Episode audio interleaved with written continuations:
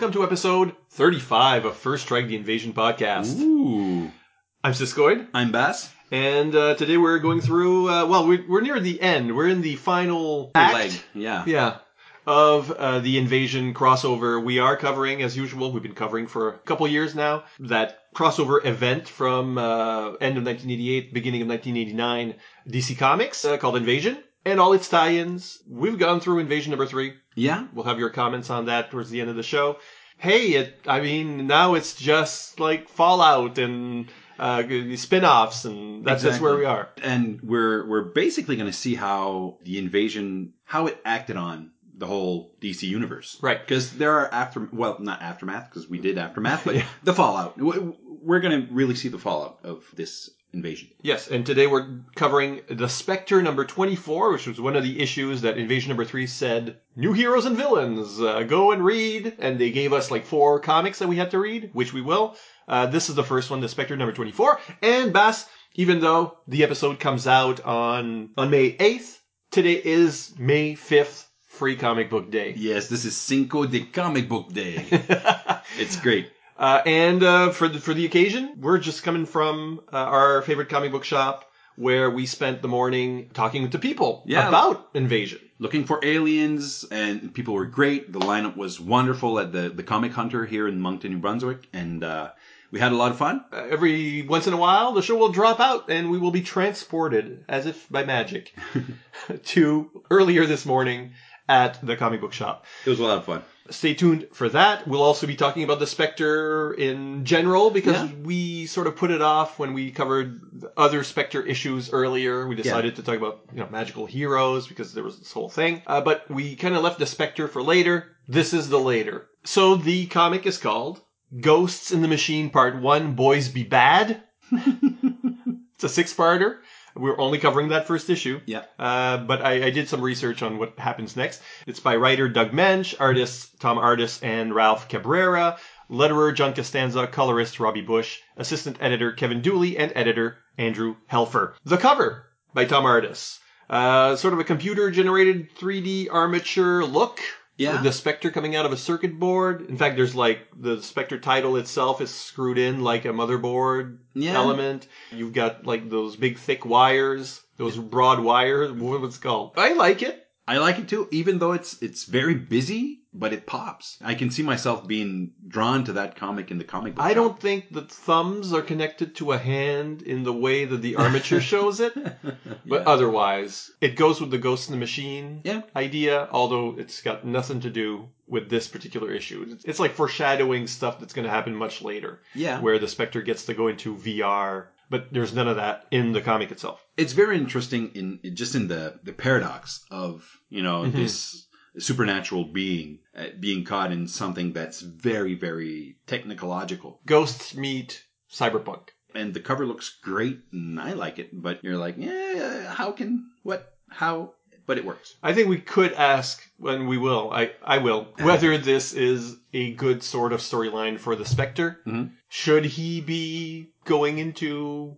sci-fi stuff, or should he really be, you know, remain in a, like the supernatural sphere of the DCU? That's a question you have to answer for yourself. Uh, let's look at the. Here's what happens in the issue. synopsis It's after the invasion, and TV news is still talking about the metagene sickness that afflicted superhumans and a percentage of normal humans. Metagene expert Dr. Eugene Shockley is brought on to explain it. He says just because you have the gene doesn't mean you'll develop powers, only that you have the potential to.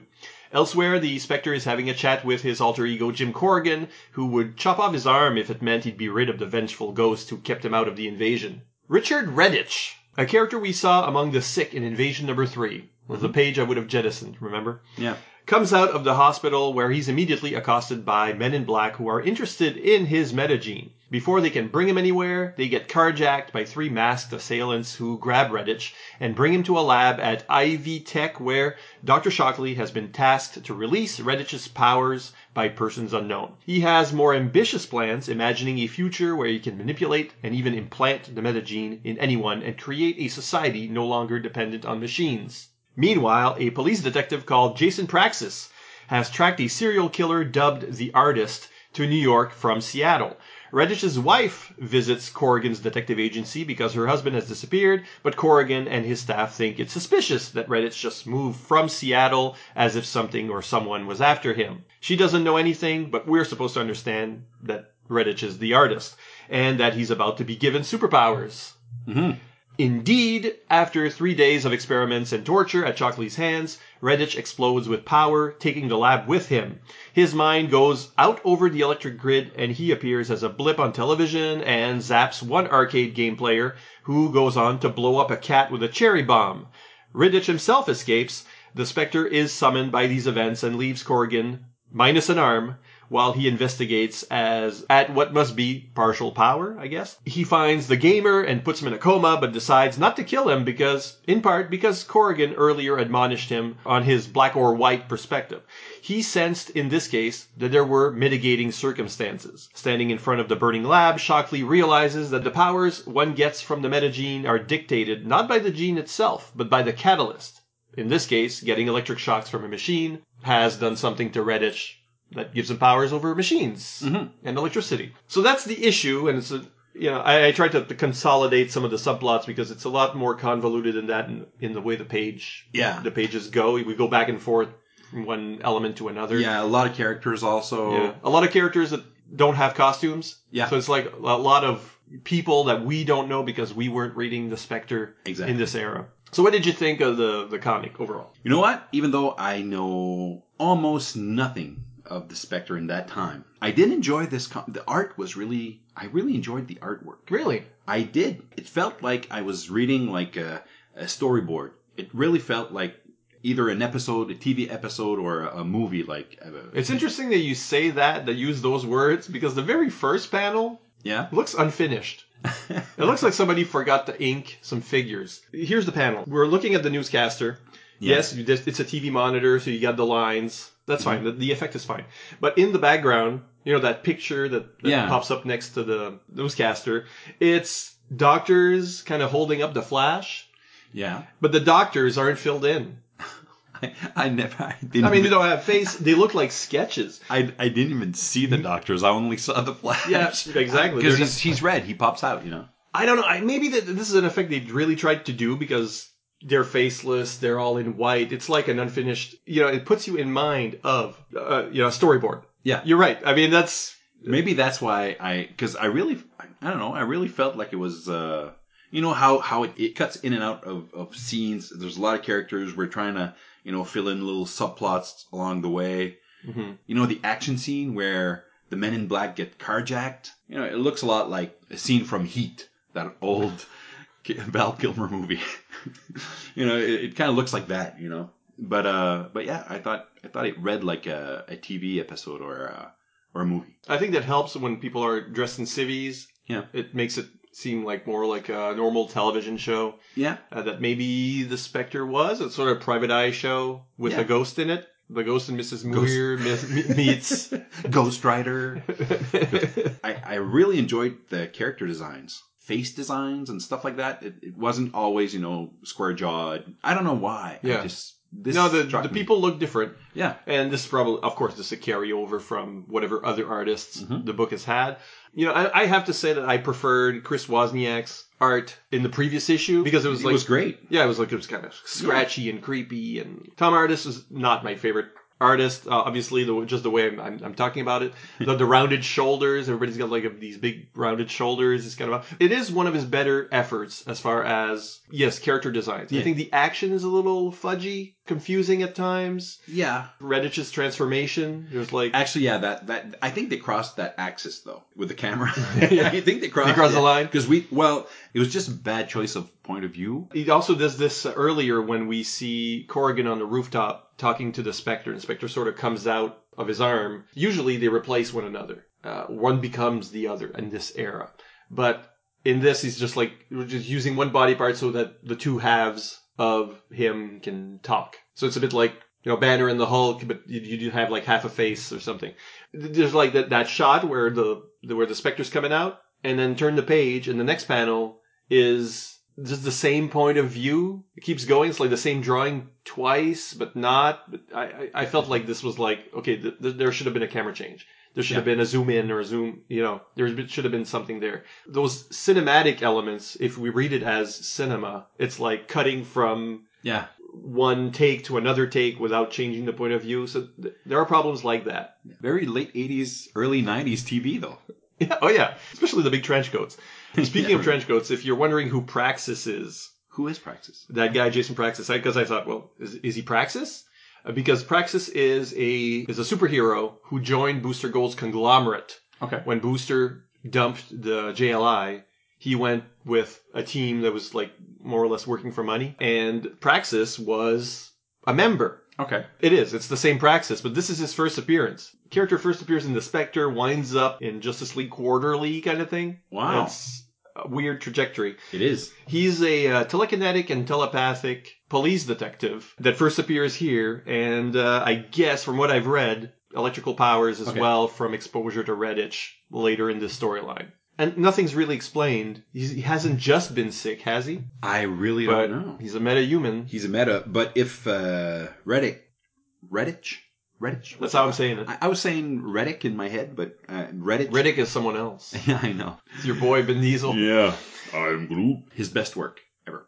I mean, if Redditch was his catalyst, you know, if Mhm. all of a sudden I don't, I haven't read the rest, but I mean, Yeah. if he grabs his head and starts electrocuting him, Yeah, it's possible that the wikis are misleading because I don't have the other issues. Misleading in the sense that uh, he only gets powers once Redditch zaps him, like later in this story. Maybe that's it because he doesn't seem to be telepathic. He just se- no, he, he just only- seems to be like '90s cool. yeah, ponytail and all. Huge trench coat, Yeah, dark glasses. Yeah, that ponytails. I mean, that can't be ponytail. that can't be police. Um, No, I don't think it is. maybe he does undercover work. Probably does. But yeah, uh, that guy. I, I was wondering also because he seemed important, but I had no idea. First appearance, anyways. Yeah. So um, that's an odd one. As for the artist himself, yes, Redditch is a serial killer.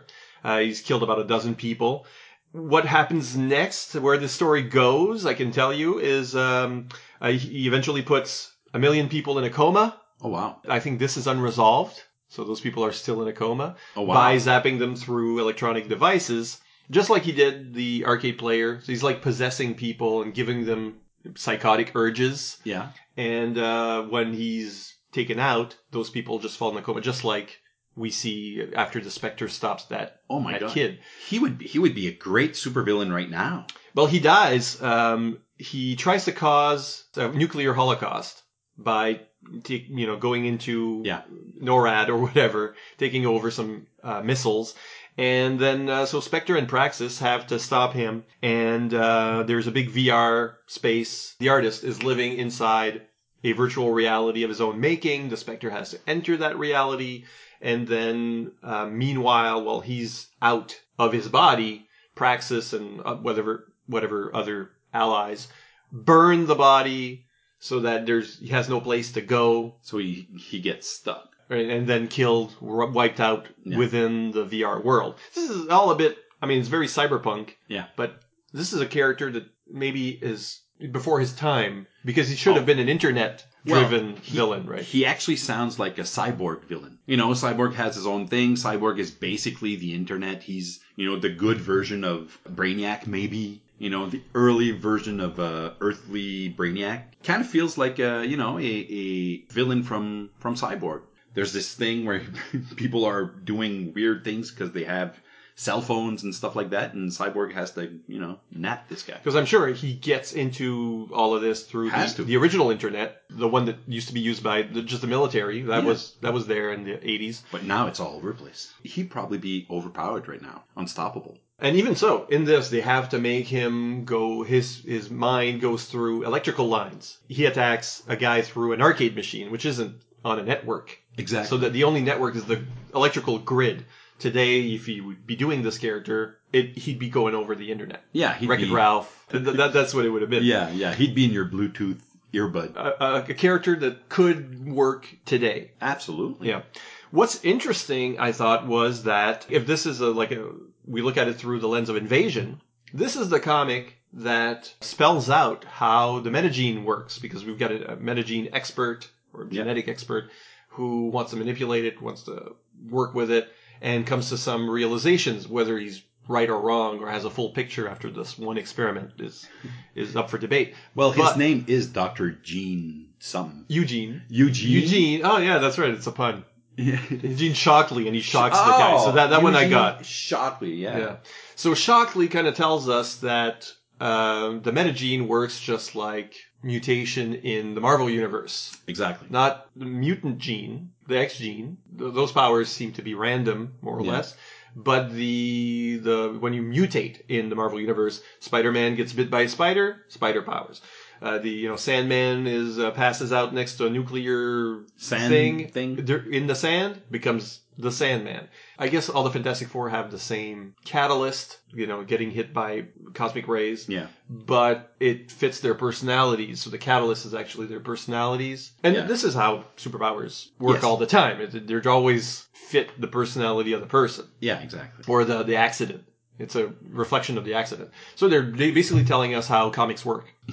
That the metagene won't change that. this is the thing. I really enjoy. I I kind of enjoyed that. I mean, they used this story to just spell it out. Here's gonna, how it's going to work from now on. They just highlighted it. Deal with it now. This is how it works. And it kind of takes the sciency part out of it. Well, tried to take the sciency part out of it. All the while creating this magic-y. I'm I'm using words that don't exist, but you know, eh, you know how it's all magic. How it's not magic magic, eh, but it's all supernatural. How powers get into people. Yeah. Uh, this is one of those things where uh, they say, well, you know, this is how the supernatural works, and it's fine. I like. it. Yeah, it gives a reasoning Yeah. for something that's essentially just hand waving. Yeah, exactly. So now, I mean, if I, and it fits all the like the RPG elements. You know, you have experiments and you have these, you know, cosmic powers and you know all these different types of.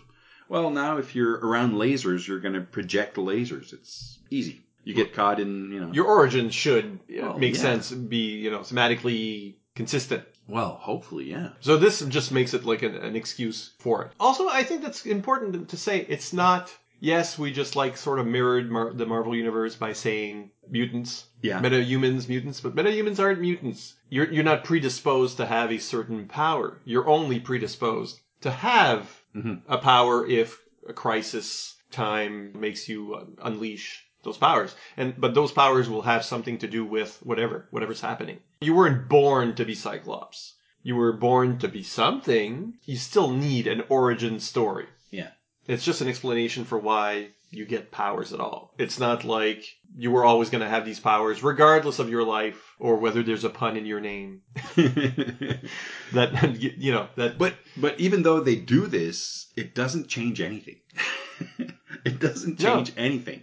It's just another explanation for how things kind of work. But you know, it's still very magical. It's still very. It doesn't take away the destiny part of it. You know. Mm-hmm. Because I would rather people have an origin story than just be a teenager who you know Yeah. develops powers and it's just like okay. Oh yeah.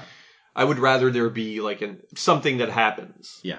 Well, isn't that the point of comics? We want stories, Yeah. and and that's one way to you know not phone it in. Correct. One thing I really enjoyed in this comic, because I once again I, I didn't read the Spectre. I, I didn't know what I was walking into when I I grabbed you know this issue. But uh, one thing uh, I really enjoyed is how the invasion is done. You know, Dominators, Khunds, everybody's gone, but the invasion is still going on because now instead of aliens coming over and grabbing superpowered people or metagened people to you know create superpowered people for their army, I guess I don't know what they were going to do with these Yeah, people that makes sense. we have people over here doing this. We have humans grabbing metagene positive. Is that a thing? Mm, yeah, sure. Metagene positive people and and knowing that you can create a superpowered human for basically the same purposes. So the invasion hasn't finished. It's not done. It's still going on, and it's reminiscent of you know World War II, where you know we beat the Nazis, but Nazis are still here. You know, and And, we stole their bomb technology, their, their missile technology. yeah We stole all their scientists for that element, Yeah. that technology, that war machine, uh, adapted it to our own Yeah. needs, and exactly. and then we, the West, became the monster. Yeah, exactly. And this is what's going on in this comic. This is it's kind of laying the groundworks for this type of thing. You don't need aliens to have super evil people who try to control humans. You, you have humans trying to control humans and creating these incredible weapons out of people with no regards for human. We don't need the Dominators. We don't need.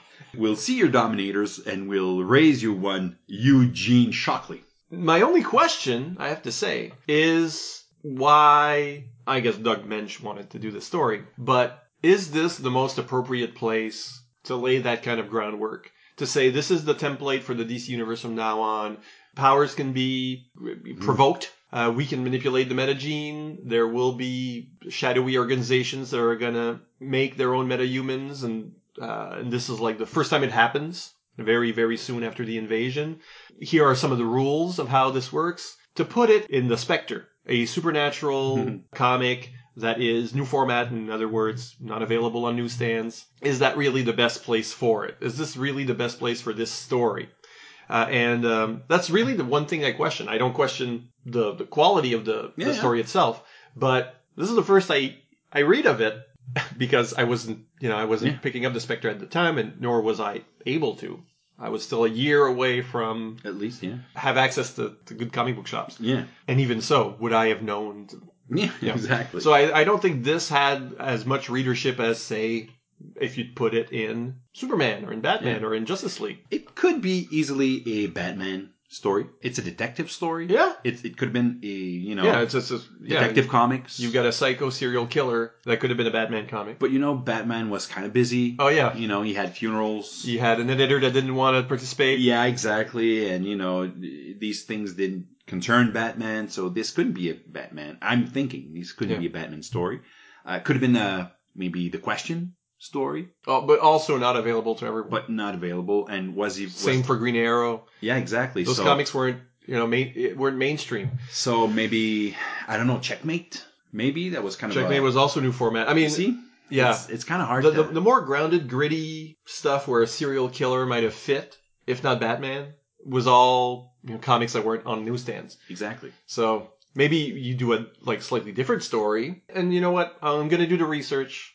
Maybe other comics also spelled this out. It's not unique to this. Yeah, yeah, maybe. This didn't really read like a supernatural type thing. No, no. The only thing that's kind of cool about it is eventually the Spectre is going to be inside a machine and you can apply the Ghost in the Machine Yeah. title. Yeah, you're right, because in this there's some horror element in Yeah. the sense that, you know, the guy blows up a cat. There's blood and it's disgusting. There's a serial killer. Yeah. I, I love the way there's this one panel where Spectre just grabs this kid Mhm. through the By wall. the throat, yeah. and then comes out of the wall and he's he's menacing. He's you know the the, the horrifying specter, and I really enjoyed that panel. Yeah, because when he enters the kid, he's breathed out, more or less, comatose, and his two friends of the guy just steal his tokens from Yeah. the arcade. that really dates the story.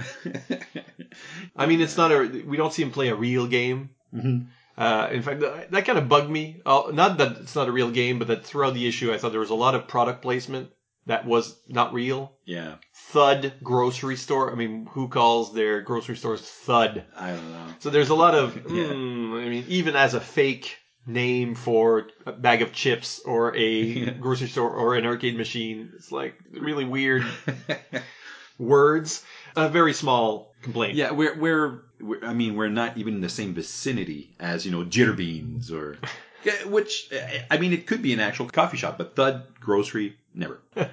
Frump chips or you know, it doesn't doesn't make any Doesn't sense. make sense. Any uh, any final thoughts on uh, the issue itself? Um, you know, I kind of enjoyed it. Maybe because I was. Uh, it's been a while since I've read a small comic. I mean, Invasion. Yeah, uh, number three one. was it was a big one, and this was kind of a, a fun little read.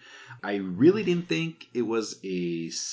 although I don't really read the Spectre, and I, I it didn't feel like a Spectre comic. It, it kind of felt like a. And, and that's what I said earlier. It, it kind of feels like we have to. We like this Ghost in the Machine thing, which is pretty much just dictated that this was going to be a Spectre comic. But it, it didn't feel like a Spectre comic. It felt like a detective comic. It could have been a Martian Manhunter Mm. comic. It could have been uh, Batman He could have come out of a wall as well. Oh yeah, and, and be menacing. That's all. That's all that really happens, Spectre wise. Yeah, and uh, I, I think it would have been cool, but I liked it, but it was somebody else's comic. That's how I felt. We're gonna go to Free Comic Book Day Oh yeah, and um, on air, and when we come back from this uh, little spot, we'll uh, talk about the Spectre proper. cool. This is Bass Levesque for the Fire and Water Podcast Network, and uh, we're live at the Comic Hunter. This is exciting, and uh, we're around here with a bunch of people.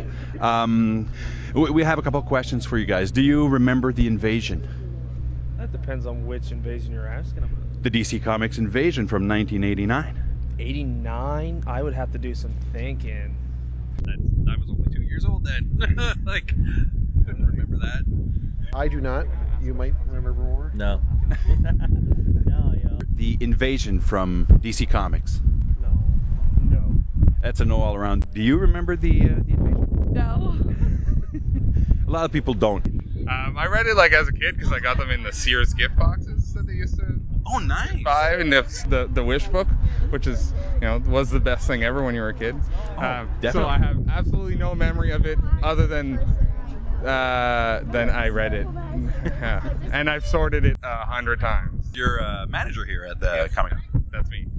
Uh, how's the day going? This is Free Comic Book Day. It's it looks pretty nice. Yeah, so the lineup's good.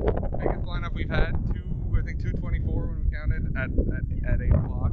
We're in the trenches right now, um, and we're with Nicole. Nicole. Nicole, uh, do you remember the invasion? I do. You do. I do, yes. Oh wow. Did you like it? I did. It was mostly, well, I more recently know of the invasion, not for when it happened, but my boyfriend did show me some of the comics, and I'm more of a Marvel girl. He's more of DC, so it was a nice little. He showed me that right around the time I was getting excited for Thanos. So- Wow. So it's actually it's pretty recent. It's pretty recent for me, yeah. and uh, what were your favorite parts? What did you like about it? Um, I enjoyed. I don't know. It was a really different feel to it, just because I'm more used to Marvel, which gives it a little bit more fun, whereas this was kind of a bit of a different tone, which I really enjoyed. It was different storytelling for me, so I really enjoyed that. It Seems like a very positive experience. It was, yeah, I enjoyed it. It's there's very little that I don't like in general, which my boyfriend hates a little bit. He's like every movie we go see, he's always like, "Oh, you like it, didn't you?" I'm like, "I did." He's like, "Well, I hated this," and I'm like, "Well," I-" so I'm there's not much that I dislike. Well, I read it when I was really, really small. So at the time, I was probably five, six.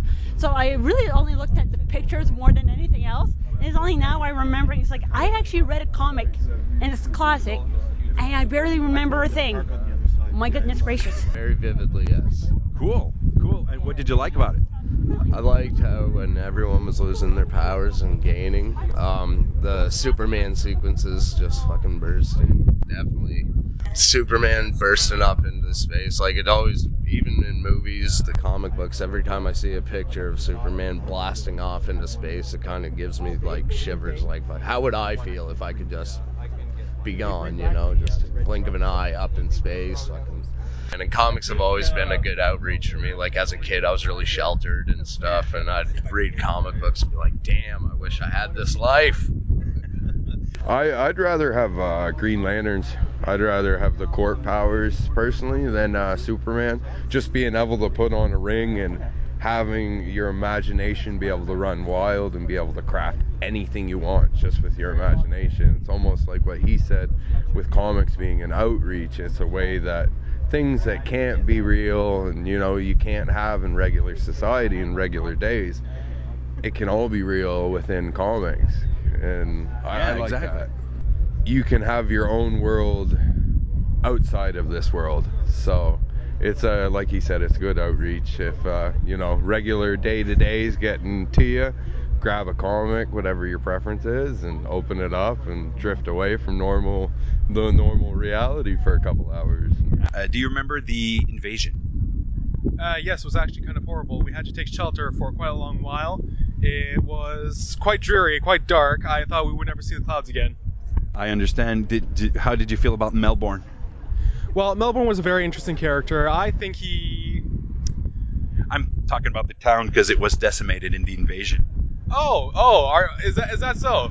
Well, uh, that's a bit awkward on my part because I thought I was talking about somewhere else. Well, uh, uh, Melbourne, the character, uh, He is awesome though.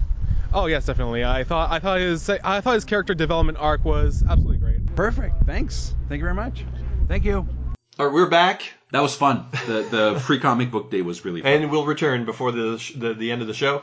Have a cup of coffee now because uh, it's kind of cold. Yeah, it was kind of We're cold. wearing our first strike shirts. Exactly. Available at the merch shop on the Fire and Water.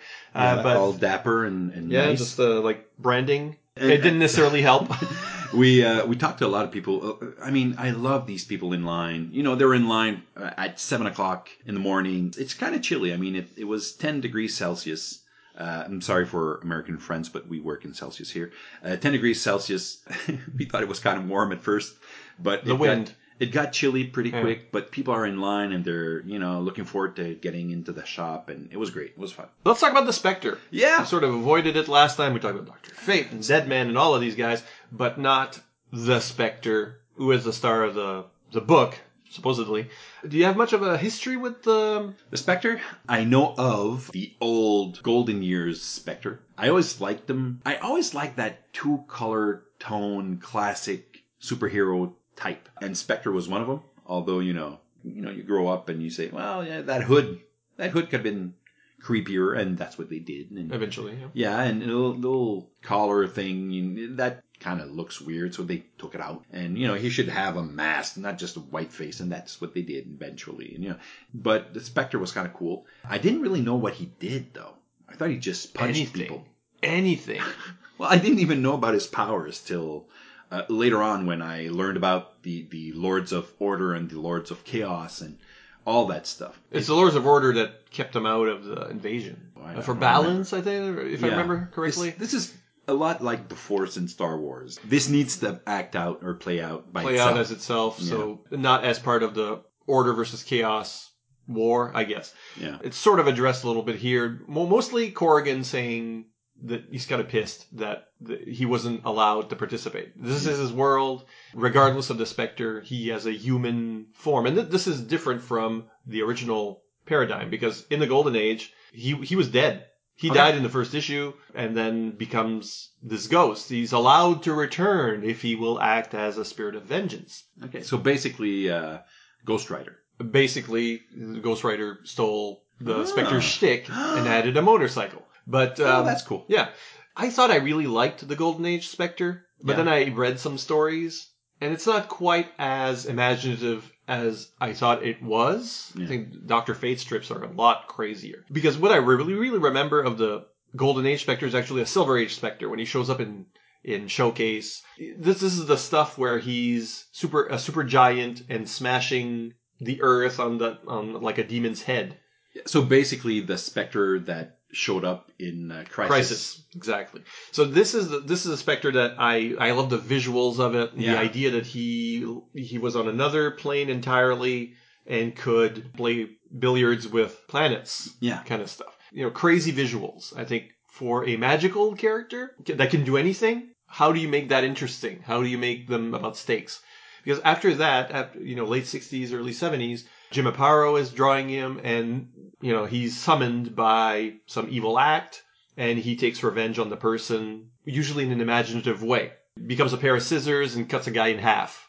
That sort of stuff. Okay. You know, so sort of kind of off panel Yeah. to, to respect the comics code. That's the Spectre that people remember. Yeah. And then this series that Doug Moench was writing doesn't really do that much, as far as I remember. Every issue that I've ever seen, it's not really what they're doing. Jim Corrigan isn't dead, or he's been brought back to life, so he has this whole life as a private detective, and he becomes, it's like the, a Hulk persona, where he becomes, or, Yeah. or Ghost Rider, it's, it's even closer to Ghost Rider. Yeah. You spend half your time not as a fiery demon, you actually have a life. They changed it just to give him a, a soap opera story, to have him have a you know a life other than just a ghost that shows up. That perhaps isn't viable as a series. But then my favorite series of the Spectre was the John Ostrander, Tom Mandrake comic that came after this Okay. in the 90s, where they brought back the whole idea of vengeance that was ironic and violent Yeah. and im- like imagery. So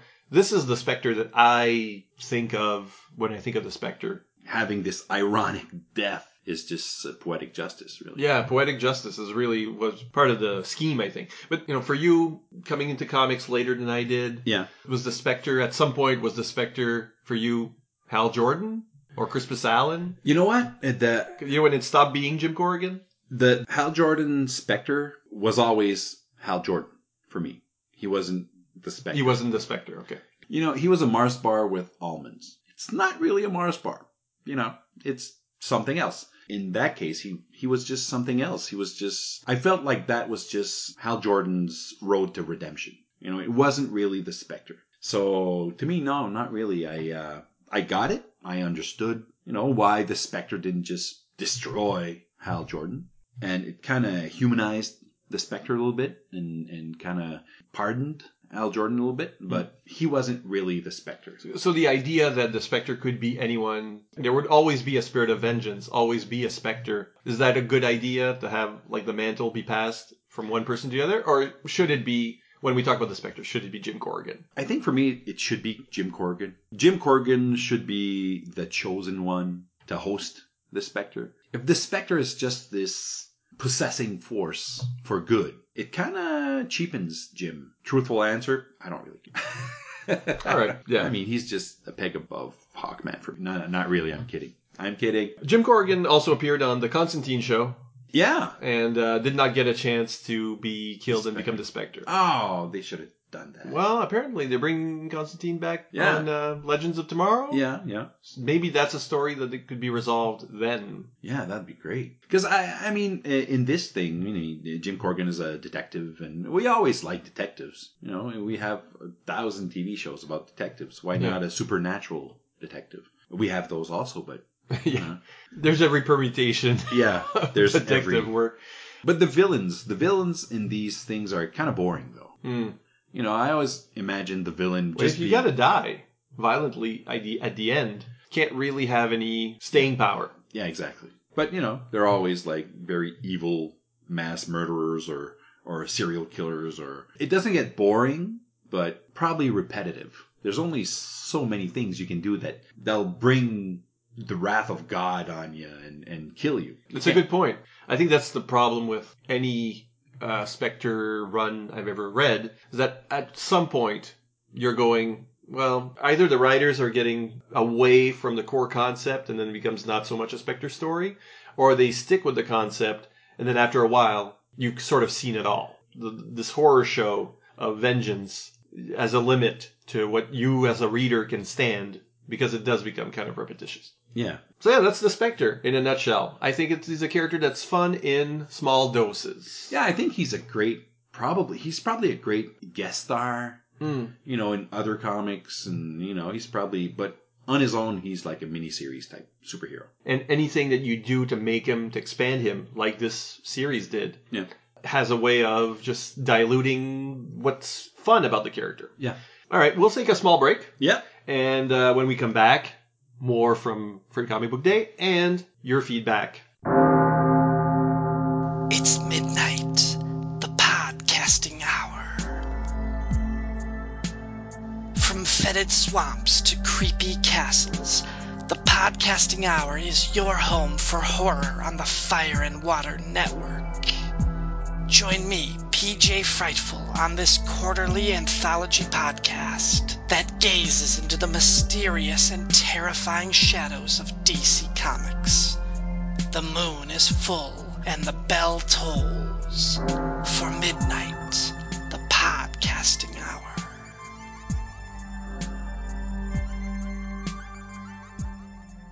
This is Bass and Siskoid. Siskoid's still here. Yeah, hi. Uh, we're in line. He's producing. Producer. We're at the Comic Hunter in line. It's it's kind of getting chilly out here. And these are homegrown boys.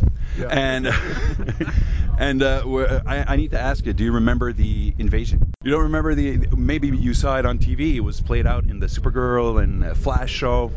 Oh, Big that alien. invasion. Yeah. yeah. Yeah, I remember that invasion. That was really weird.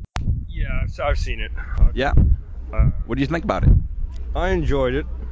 I liked the the big team up moments with all of them together when it took the slow motion shot thing. We have a fire somewhere. Well, this is war. there is an invasion going on. I did. I liked all of it. Yeah? What, favorite parts?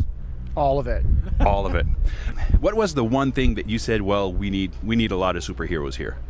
Uh, for me, it was the Supergirl moment in it when they kind of realized the breadth of like how many of them were coming, and they were just like, "Oh shit, we need more than three people." Yeah, it was kind of the, the same thing. My favorite moment in it was when, when Green Arrow was like not thinking that Supergirl was as powerful as, as she was. Um, but I, I do also agree with Robert here that that was my favorite moment. Uh, it's just nice when they pull things from separate storylines and kind of stick them together. Thank you very much. I'm JMD Mateus, and you're listening to the Fire and Water Podcast Network. Letters from the front. Letters from the front. We're back, and uh, another cup of coffee. and uh, we're looking at your feedback from episode 34. Invasion number three was the topic. That was a big book. A big book, and we were kind of critical. Yeah, we, we, yeah.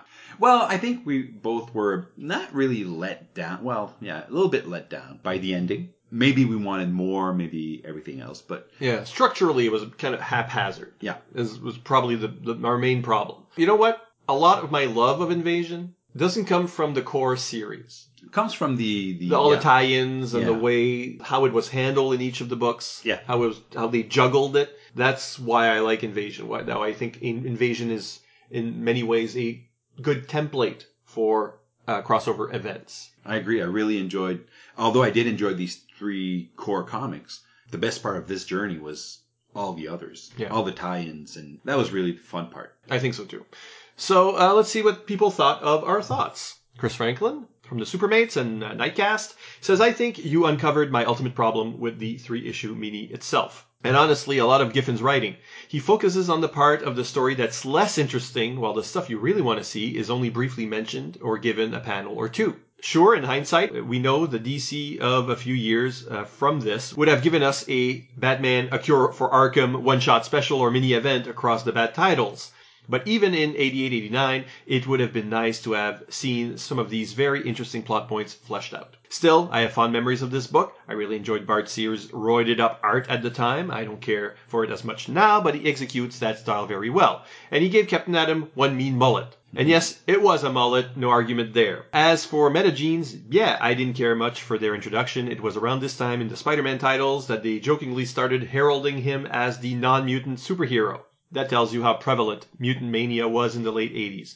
DC was really just jumping on the bandwagon. To me, it's another example of DC forsaking their own unique identity to be like Marvel, much like Crisis. But over time, the word metahuman becomes a unique DC brand, so in the long run, I think it kind of works. I think it actually works better on the TV series, selling these strange powers and fantastic coincidences to the general public. But Dr. Fate being a meta? No. I could buy Zatanna as more of one given her parentage, actually. Oh, yeah. Although she would be Homo Magi. Homo Magi? Well, she's half Homo Magi, just like her mom. Okay, yeah. Was Homo Magi, which is another, it's a race. It's its own. Okay, so basically, she's half Muggle. She's half Muggle and half. half wizard. All right, I- So yeah. that's another genetic package entirely. Uh, sometimes you have to talk to me in Harry Potter terms. Sometimes I do.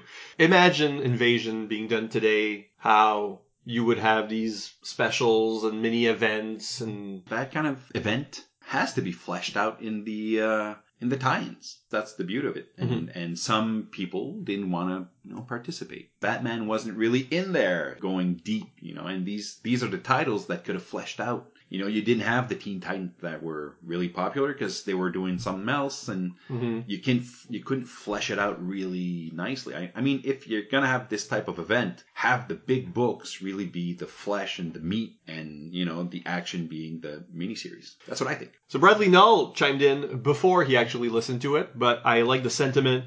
Uh, he says he's reread the comic but not listened to the show. I seem to end up driving the San Bernardino mountains on the days your show releases, so your coverage is becoming linked to windy roads and pretty places. oh, that's nice. Hope you like the episode. Uh, David Ace Gutierrez says just a quick note on the whole Speed Force Flash Metagene thing.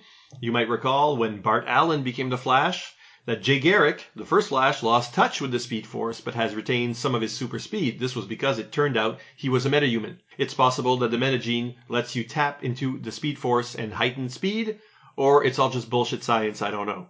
Well, it's comic books. It's always bullshit science.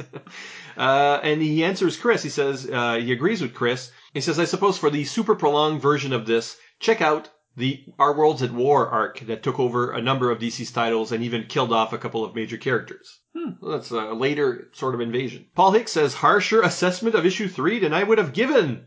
Well done. and thanks for playing the promo.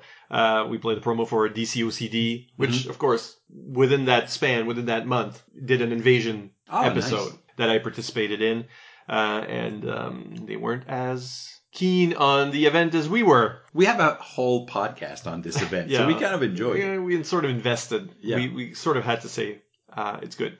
Uh, Ange says, love the ad hoc medical ward. Not much space to operate between victims. and you should know, he's, he's a medical doctor. Interesting to hear about the effect of this or lack thereof. For most books I read at the time, there was no discernible difference. Hmm.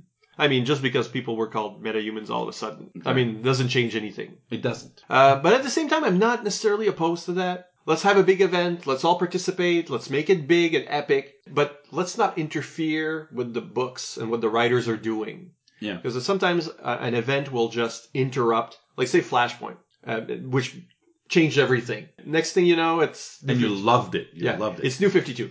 But it means that everybody who was working on books at the time had to suddenly make everything come to a crashing Yeah. halt. And that's not, that's not cool. No.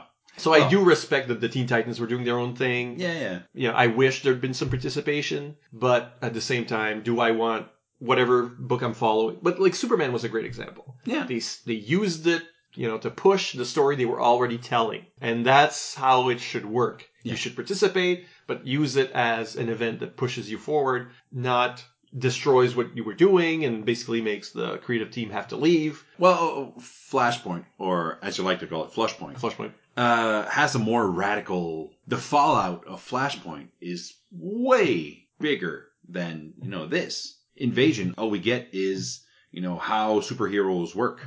Yeah. You know, so it, it's not like all right, everything you loved is gone. Well, it's exactly. I think even when you look at Crisis, a lot of books didn't reboot. Yeah. After the first Crisis, so you you know you were telling they were telling Teen Titans stories that were very popular, or Legion stories that were popular. That didn't change. They didn't have to make any big changes. Yeah. Uh, and it just you know kept going. And whatever changes they had to make just to respect the Crisis didn't destroy the franchise. Or, Yeah. Which is Um, always the case with Batman also. Yeah. Batman never never changes. Never changes. So it doesn't matter. And that's kind of the truth for the new 52 as well. yeah. You know. Batman didn't change. No. Nothing changed. Not really. So, but to- like the Superman rebooted, but look at what Superman was doing for the previous two years. Yeah. Just standing still, no real creative team stuck on. It was just like one shot stories. They called him the lame duck Superman where nothing really mattered because they knew going in. They, they weren't really telling a story, a continuous story with him at the mm, time. Yeah. So losing him for a reboot felt natural. Yeah. Whereas if you're you're telling stories, they're you know, you're they're serialized, and this is what comics really are now. Suddenly making everybody stop to say, "Oh, it's one year later after Infinite Crisis." Yeah. Oh, it's you know the, we've destroyed this element, or we've destroyed this element, or we've destroyed the entire universe. Sometimes that's just like square pegs and round holes. Yeah. It's impossible to have all the stories end at the the exact right time. It's this So I think thing. the better thing is not to ask that much. Yeah. We can have this big story, but it doesn't have to, you know, end in a Uh, you know what? Uh, not a world and universe changing thing is probably a better uh, way to end a crisis. if it's going to be natural to the world, then good. If sometimes it's not. Um, Tim Price says, "Woo! You finally made it. Well done, guys. I'm glad there's more episodes to go, but this was the big finish." Per Doctor Fate, I'm sorry, but it can't be Kent Nelson. JLI number 10 with the Millennium crossover clearly shows that it's Eric Linda under the helmet. Lots of dialogue with the I, we, and what was it Kent told us? That's Eric Linda. Hmm, I don't know, Tim. It could be Nabu. Could be Nabu under there somehow. Uh, so why does the meta gene bomb affect Dr. Fate? Not surprisingly, I have theories, all equally flimsy, but it's comics. First, Nabu chose Eric because he was special, perhaps because he possessed a meta gene that predisposes him to use magic. Uh, two, Eric and Linda's body is manipulated a lot. Eric aged from child to adult, merging two beings into one, controlling massive arcane power. Maybe some or all causes the Fate body to have the meta gene where it otherwise wouldn't. Maybe trigger the meta gene. Three, Giffen wanted to have Dr. Fate and Spectre fight, and the Spectre is a ghost, so he couldn't have the metagene, leaving Fate as the lucky one. Yeah, but there's not much of that fight. I still stick by what I said. Uh, Diablo Frank says, I think I've griped about this before, but it bears repeating. Invasion was roughly equivalent to a 10 issue maxi series featuring a near double length concluding chapter. In terms of page count, it is one of the longest events in DC history. Because if a comic is like 20 pages, this was 12 times that. Yeah, yeah, that's right. So it's one of the longest events in DC history, and it gets far less done than most four or six issue miniseries in that category. It has no rhythm, little significant incident, three distinct art teams, and no lasting consequence beyond the term metagene. I find the concept amusing, it doesn't do anything to make me angry, and the art is pleasant enough proto image. You know, just the fact that it doesn't make Diablo Frank angry It's a win. That, that's a win. Uh, Brian Linton says, were metagenes the inspiration for midichlorians? it sounds crazy. Yeah, it does. But after a long day of executive producing Indiana Jones and The Last Crusade, what better way would there be for George Lucas to unwind than to read Invasion, a tale full of space battles, aliens, and heroes with unusual powers? Now, skip ahead a few years. While writing The Phantom Menace, Lucas realizes that he needs a way for Qui-Gon to measure Anakin's potential to use the Force. It's at this critical moment that he remembers those comic books he'd read a few years earlier. Inspiration strikes, and history is made. As a result, Star Wars fans received a pseudo-scientific explanation for the Force that they'd always wanted. I bet it doesn't sound so crazy now after all. You know what? I think he's absolutely right. I think this is a reach. Shag says, um, congratulations. Like you, I spent a long time studying those tiny figures in the beds trying to identify all the characters. Not sure if I ever mentioned this before, but in my college years, I had a scan from Invasion blown up to near poster size. I would go into our local Kinko's late at night to make these color copies because those overnight guys did not care about copyright. It hung in my comic book room for years. And he finds himself sad that the end game is in sight for the show. That's the main of the comments. We're going to go through the Facebook and Twitter stuff, of course. If you have comments and you, I think fireandwaterpodcast.com is the best place to leave extended comments or Oh, yeah. read more because I only read like selections of each person's uh, comments. And you can also answer this question. What's your favorite alien? What is your favorite alien? Any medium, any, uh, any, alien. franchise, any, any property, anything. Could be that little thing they, they found in Peru, I think, that's not an alien, but people thought it was an alien, but it could be that. And it's one of the things we asked the people in line at Free Comic Book Day. We're still at the Comic Hunter. One big question: What is your favorite alien? have to be Predator. Martian Manhunter. Oh, good choice. Yeah. A, he's part of the Justice League. Yeah. And, well, he's got some pretty good kick ass powers. Like, he can go right through people. Probably the uh, probably the Brood actually. They're kind of like xenomorphs, almost like, but in the X Men universe, yeah. Does the symbiote from Spider-Man count? Most definitely. Okay, yeah, that one. Since you're on the DC trend, I'm gonna go with Supergirl. Oh yeah, Kryptonians. Yes, Kryptonians are definitely one of my faves. Yeah, one of my faves also. Venom. Definitely Venom. No. No aliens. No. No aliens whatsoever. Just like humans. Just like you. That's very racist. It's okay. all right. All right. Cool. No aliens. We don't like aliens over here. I'm really a fan of the Martians right now. You're, you're a fan of Martians? All Martians? I'm I'm not discriminating against any anybody really. It's gonna sound really, really vain, but my favorite aliens are ones that I made up.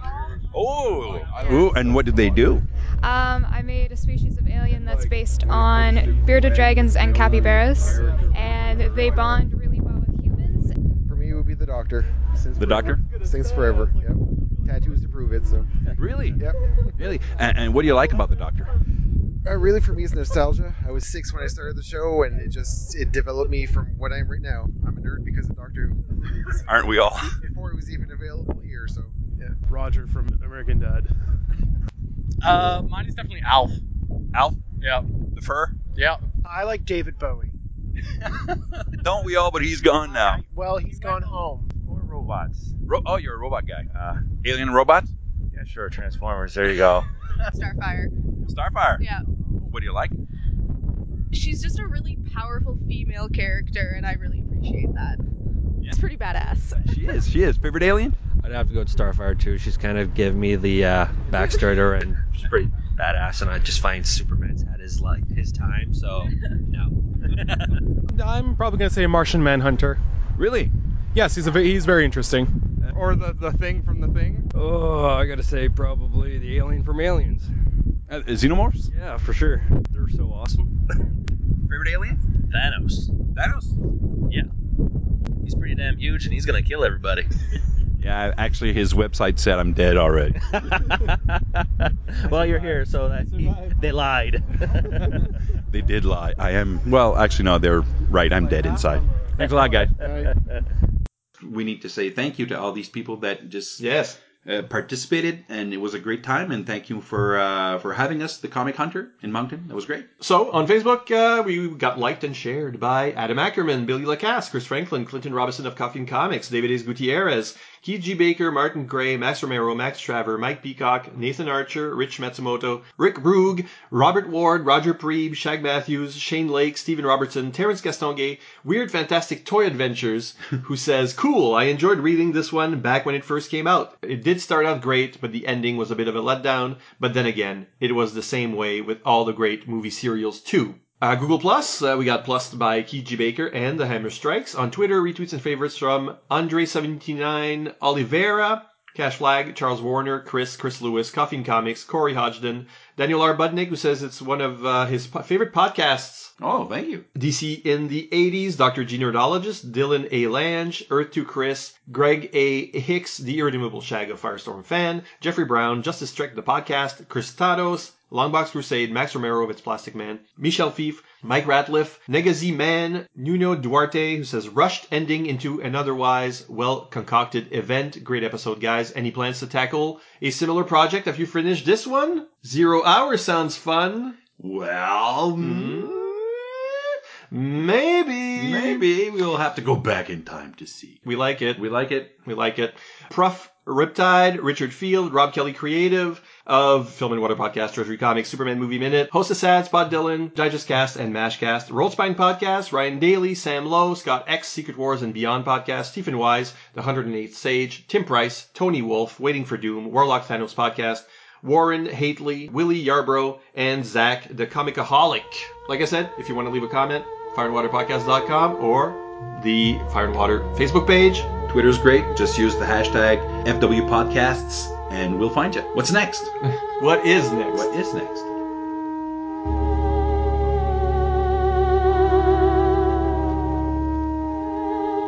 Next time on First Strike the Invasion Podcast Justice League Europe and Legion 89. Number ones. Both of them. Coincidence?